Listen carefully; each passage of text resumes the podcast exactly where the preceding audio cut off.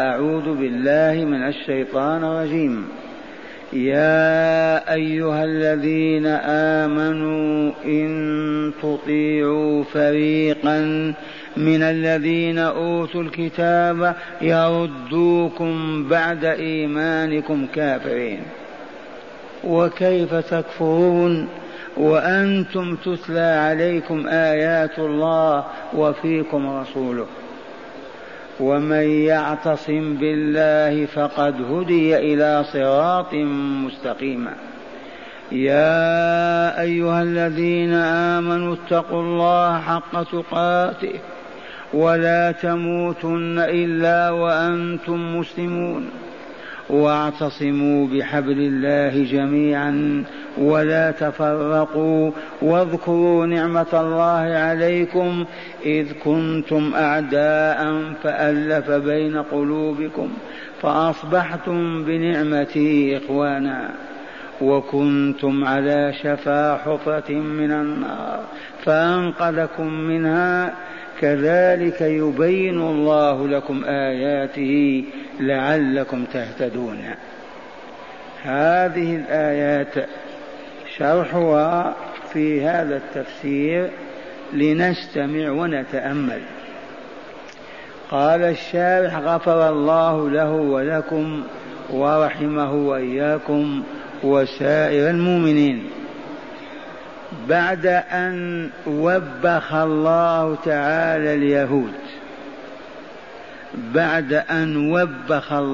تعالى اليهود، على خداعهم ومكرهم وتضليلهم للمؤمنين، وتوعدهم على ذلك، نادى المؤمنين محررا إياهم من الوقوع في شباك المضللين من اليهود. حذر الله، نادى الله المؤمنين محذرا إياهم من الوقوع في شباك وشراك المضللين من اليهود. فقال تعالى: يا أيها الذين آمنوا إن تطيعوا فريقا من الذين أوتوا الكتاب يردوكم بعد إيمانكم كافرين. وذلك أن نفرا من الأوس والخزرج، والأوس والخزرج سكان هذه المدينة أيام كانت يقال لها يثرب، وهم من قبائل اليمن، لما تحطم السد وشرد أهل البلاد نزح من نزح إلى الشام، ومن نزح نزح في طريقه، فبقي الأوس والخزرج هنا. وبعد أن طلعت الشمس المحمدية فيهم سموا بالأنصار، سماهم الله بالأنصار، إذ نصروا دين الله ورسوله والمؤمنين. قال: وذلك أن نفرا، عدد 7 أنفار 8، من الأوس والخزرج كانوا جالسين في مجلس من مجالسهم في مدينتهم يسودهم الود والتصافي، جالسون والود والتصافي والحب سائدهم، وذلك ببركة الإسلام الذي هداهم الله تعالى إليه. إذن قال: فمر بهم شاس بن قيس اليهودي عليه العين الله، لما رآهم صامتين مبتسمين هادين ساكنين مسرورين اغتار، ما طابت له الحياة. من هذا؟ شاس بن قيس اليهودي. فآلمه ذلك التصافي والتحابب وأحزنه، بعد أن كان اليهود يعيشون في منجاة من الخوف من جيرانهم الأوس والخزرج، لما كان بينهم من الدمار والخراب. حروب، حرب أخيرة دامت 40 سنة بين قبيلتي الأوس والخزرج في الجاهلية، واليهود ينعمون ويضحكون، أعداؤهم يتقاتلون فهم في راحة. إذن قال وأحزنه بعد أن كان اليهود يعيشون في منجاة بعيدة من الخوف من جيرانهم الأوس والخزرج لما كان بينهم من الدمار والخراب، فأمر شابا من شبيبة المدينة أن يذكرهم بيوم بعاث. أرأيتم الإعلام اليهودي؟ ويهود اليوم أخبث من اليهود الذين مروا. لما علمتم أن الدنيا ما يبعد عنها عام حتى تشيخ، لأنا في عمر 90، لأن يزول ذلك الكمال البشري شيئا فشيئا. كنشأة الإنسان ينشأ ذكي طاهر نقي 14 سنة 15، بعد يشب يبدأ الطيش والمكر كذا، وإذا عرج على 60 أخذ يهبط حتى يخرج. فالدنيا هكذا. الكمال الذي كان في العرب لا يوجد الآن في خريج كليات المشركين في أوروبا وغيرها. والشاهد عندنا ذي لطيفة أعيدها وإلا لا، ما يمضي عام إلا والذي بعده شر منه. علة ذلك أن البشرية تكبر وتشيخ شيئا فشيئا، فتصبح تعبت بالحياة. قال فأمر شابا أن يذكرهم بيوم بعاث فذكروه وتناشدوا الشعراء، فصارت الحمية القبلية بينهم، فتسابوا وتشاتموا حتى هموا بالقتال. عرفتم ما فعل شاس؟ جاء بشاب مغرور ما يدري، قال ذكرهم بأيام بعاث، فذكرهم فأخذوا يتناشدون الشعراء كما كانوا ويشتموا بعضهم بعضا حتى هموا بالقتال. إذن فأتاهم الرسول صلى الله عليه وسلم. ذهب من ذهب إلى قال تعال، الأنصار كادوا يقتتلون، فأتاهم النبي صلى الله عليه وسلم وذكرهم بالله تعالى وبمقامه بينهم، أي مقام الرسول بينهم ووجوده فيهم. قال فهدأوا وذهب الشر بينهم، ونزلت هذه الآيات يا أيها الذين آمنوا إن تطيعوا فريقا من الذين أوتوا الكتاب يردوكم بعد إيمانكم كافرين، أي فحذرهم من مكر أهل المكر من اليهود والنصارى، وأنكر عليهم ما حدث منهم، حاملا لهم على التعجب من حالهم لو كفروا بعد إيمانهم. فقال عز وجل وكيف تكفرون وأنتم تتلى عليكم آيات الله صباح مساء في الصلوات وغيرها، وفيكم رسوله هاديا ومبشرا ونذيرا. وأرشدهم إلى الاعتصام بدين الله وبشر المعتصمين بالهداية إلى طريق السعادة والكمال. فقال عز من قائل ومن يعتصم بالله فقد هدي إلى صراط مستقيم. ومن يعتصم بالله أي بكتابه وسنة نبيه فقد هدي إلى صراط مستقيم. ثم كرر تعالى نداءه لهم بعنوان الإيمان تذكيرا لهم به، وأمرهم بأن يبذلوا وسعهم في تقوى الله عز وجل، وذلك بطاعته كامل الطاعة بامتثال أمره واجتناب نهيه، حاضا لهم على الثبات على دين الله حتى يموتوا عليه، فلا يبدل ولا يغير. فقال عز وجل: يا أيها الذين آمنوا اتقوا الله حق تقاته ولا تموتن إلا وأنتم مسلمون. وأمرهم بالتمسك بالإسلام عقيدة وشريعة، وناهم عن التفرق والاختلاف، وأرشدهم إلى ذكر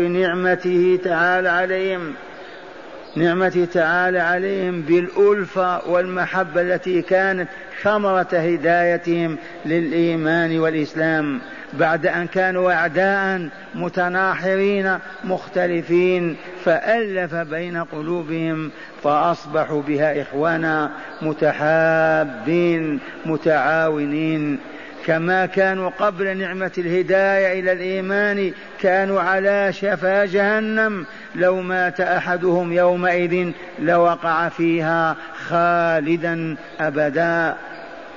وكما أنعم عليهم وأنقذهم من النار ما زال يبين لهم الآيات الدالة على طريق الهداية الداعية إليه ليثبتهم على الهداية ويكملهم فيها. فقال تعالى: واعتصموا بحبل الله جميعا ولا تفرقوا واذكروا نعمة الله عليكم إذ كنتم أعداء فألف بين قلوبكم فأصبحتم بنعمته إخوانا وكنتم على شفا حفرة من النار فأنقذكم منها. كذلك يبين الله لكم آياته لعلكم تهتدون. هذا شرح تلك الآيات، فهيا نضع أيدينا على ثمارها، على نتائجها، على عبرها، علنا ننتفع بذلك. قال: من هداية الآيات، ولكل آية هداية تهدي المؤمن إلى رضا الله والجوار الكريم. قال: أولا طاعة كثير من علماء اليهود والنصارى بالأخذ بنصائحهم وتوجيهاتهم وما يشيرون به على المسلم تؤدي بالمسلم إلى الكفر، شعر بذلك أم لم يشعر، فلذا وجب الحذر كل الحذر منهم.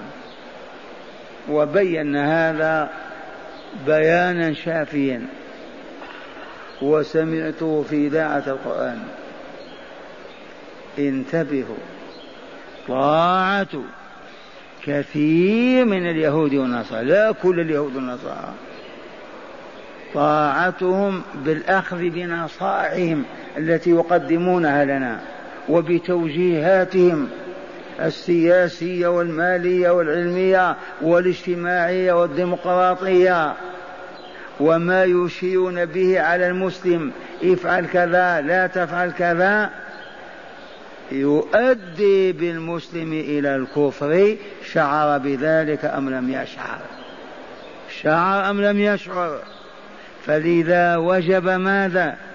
الحذر، كل الحذر منهم. بلغني اليوم من أحد الناس أن امرأة مصرية زوجها ملحد علماني، فرفعت أمرها إلى المحكمة وطالبت بالطلاق لأنه كافر، فطلقها القاضي. فأذاع اليهود من إذاعة لندن قال: إن المصريين تأخروا بهذا الحكم 50 سنة إلى الوراء. كيف يطلق المرأة عن زوجها لأنه علماني أو لا يؤمن بالله واليوم الآخر؟ تبجحت إذاعة لندن بهذا. والشاهد عندنا نقول صدق الله العظيم. أقول على علم إن الكثيرين ممن يسوسون العالم الإسلامي من وزراء وخبراء وفنيين ومسؤولين كثيرون منهم لما كانوا يدرسون هذه العلوم المادية في روسيا أو بريطانيا أو ألمانيا أو فرنسا ليتخرجوا قد سمموهم وأفسدوا قلوبهم. ومن قال ليما ما الدليل؟ الدليل أنهم مصرون على الباطل وتطبيق الهوى والإعراض عن كتاب الله وسنة رسوله.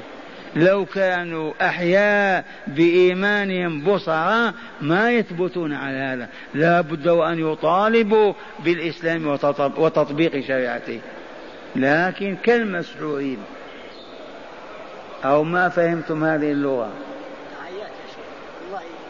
أنت تجلس بين يدي كافر يربيك 20 سنة حتى تحصل الدكتوراه، 10 سنوات، وأنت تسمع منه وتتلقى منه وهو كافر، ما ينتقل الكفر إليك؟ أنت معصوم يعني؟ شاب يجلس في مجلس فاسد 7 أيام 4 أيام يقلبه إلى خبيث منتن، فكيف بالذي نضعه بين أيدي مربين علماء مسيح يهود ونصارى ويتعلم؟ ما يسلم إلا أن يشاء الله. وهذا كلام الله. يا أيها الذين آمنوا إن تطيعوا فريقا من الذين أوتوا الكتاب يردوكم بعد إيمانكم كافرين. وكيف تكفرون؟ من أين يأتي الكفر يا للعجب وأنتم تتلى عليكم آيات الله وفيكم رسوله؟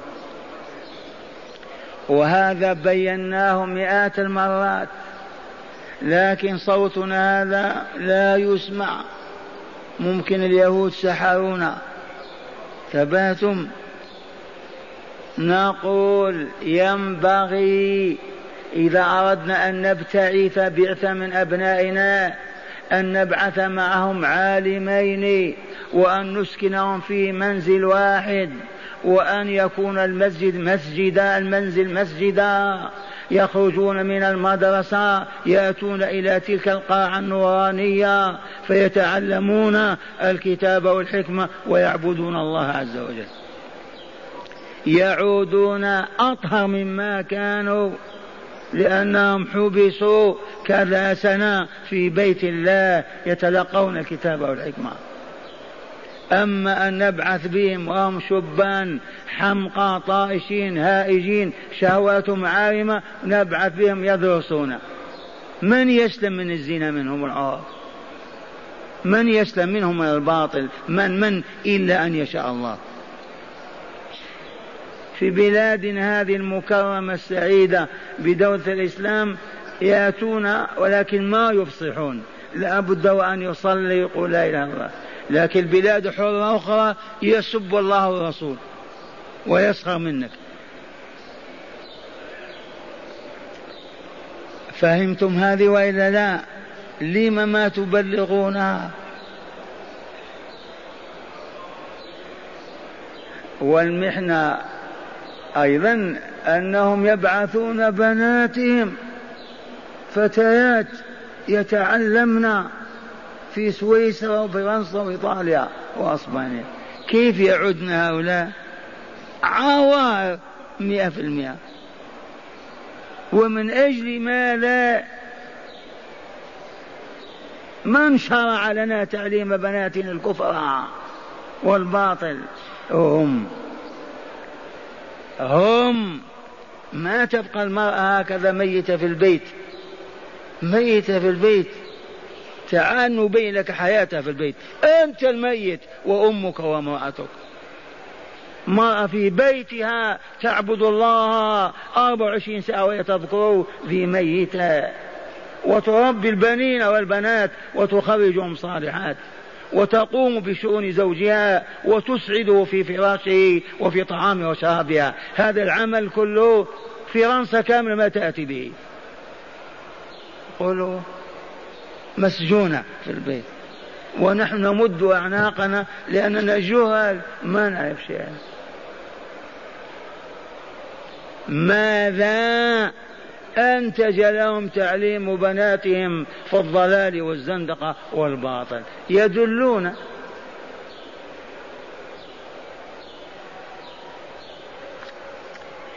والشاهد عندنا أما قال تعالى وكيف تكفرون والحال أنكم تتلى عليكم آيات الله وفيكم رسوله. هذه المناعة، هذه الحصانة. أما أن نبعدهم عن الكتاب والسنة بالمرة ونطرحهم ونضعهم بين أيدي مربينا كفار ونقول يؤمنون، ما هو معقول. يكفرون.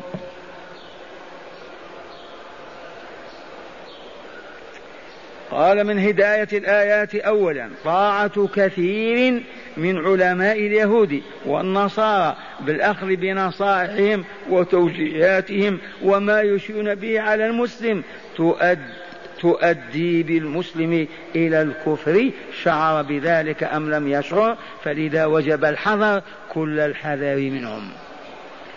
بلغوا هذا المسلمين. ثانيا العصمة، كل العصمة في التمسك بكتاب الله وسنة رسول الله صلى الله عليه وسلم، فمن تمسك بهما لم يضل ولن يضل. منين أخذنا هذا المعنى؟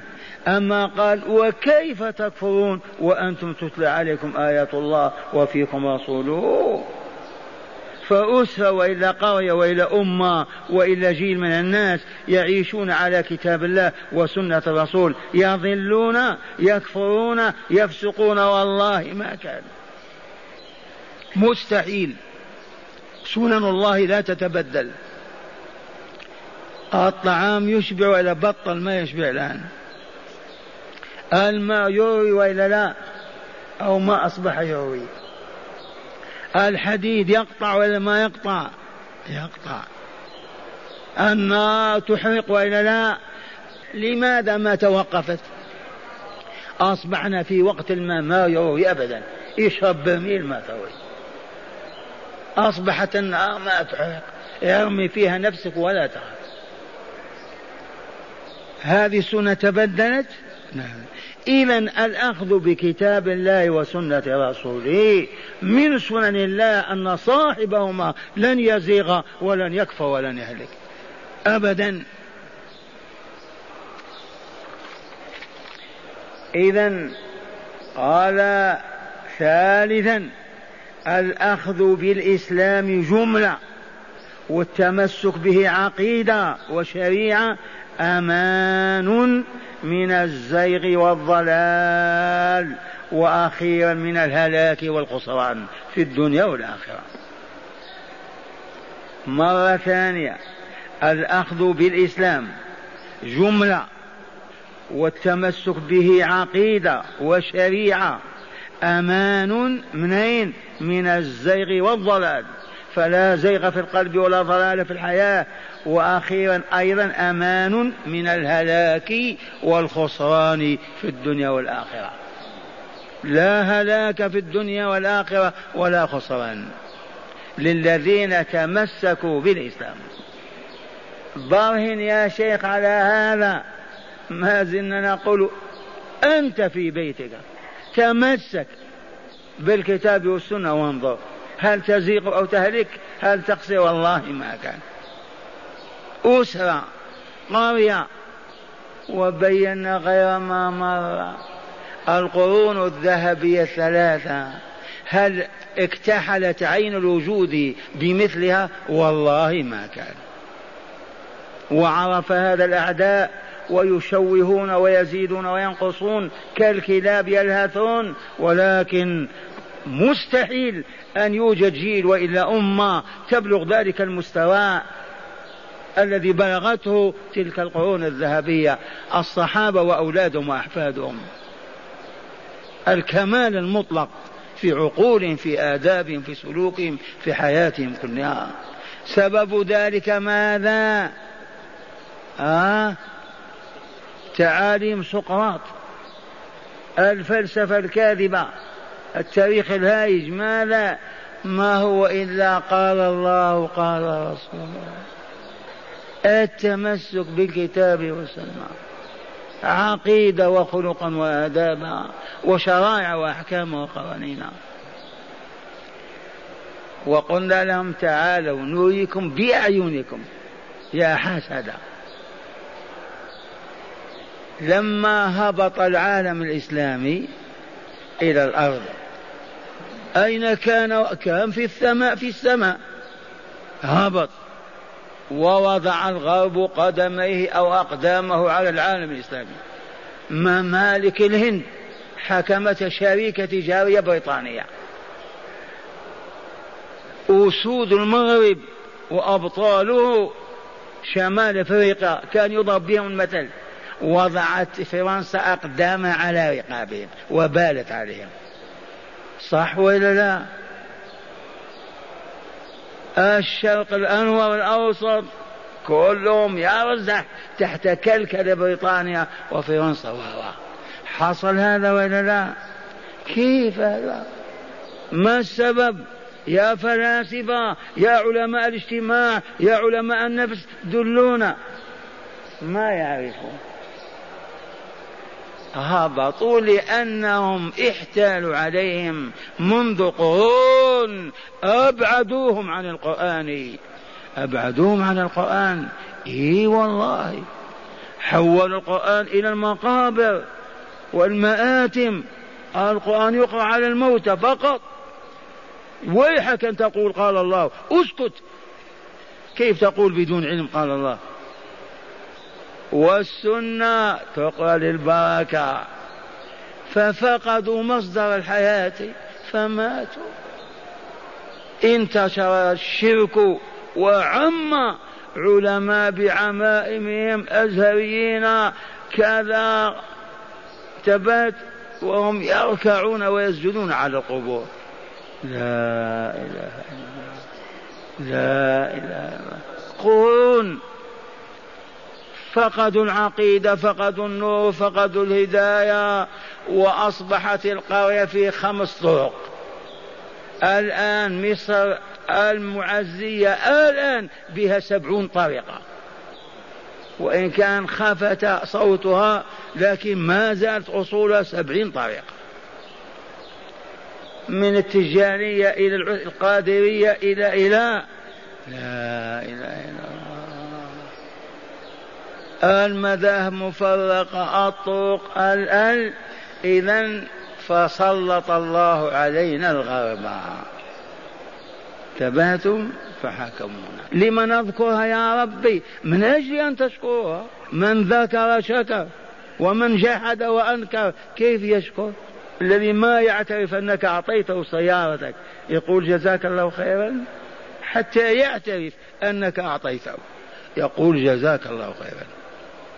اذكروا لتشكروا. من لم يذكر والله ما يشكر. 6، القيام أي البقاء على الشرك والمعاصي، وقوف على شفير جهنم. القائم الواقف على الشرك في عقيدته في عبادته في أحكامه، القائم على المعاصي، ارتكاب المحرمات، غشيان الذنوب، ترك الواجبات، هذا معناه أنه واقف على شفير جهنم. تعرفون الشفير؟ البئر، حافة البئر، يزلق يسقط. القيام على الشرك والمعاصي وقوف على شفير جهنم، فمن مات على ذلك وقع في جهنم حتما بقضاء الله وحكمه.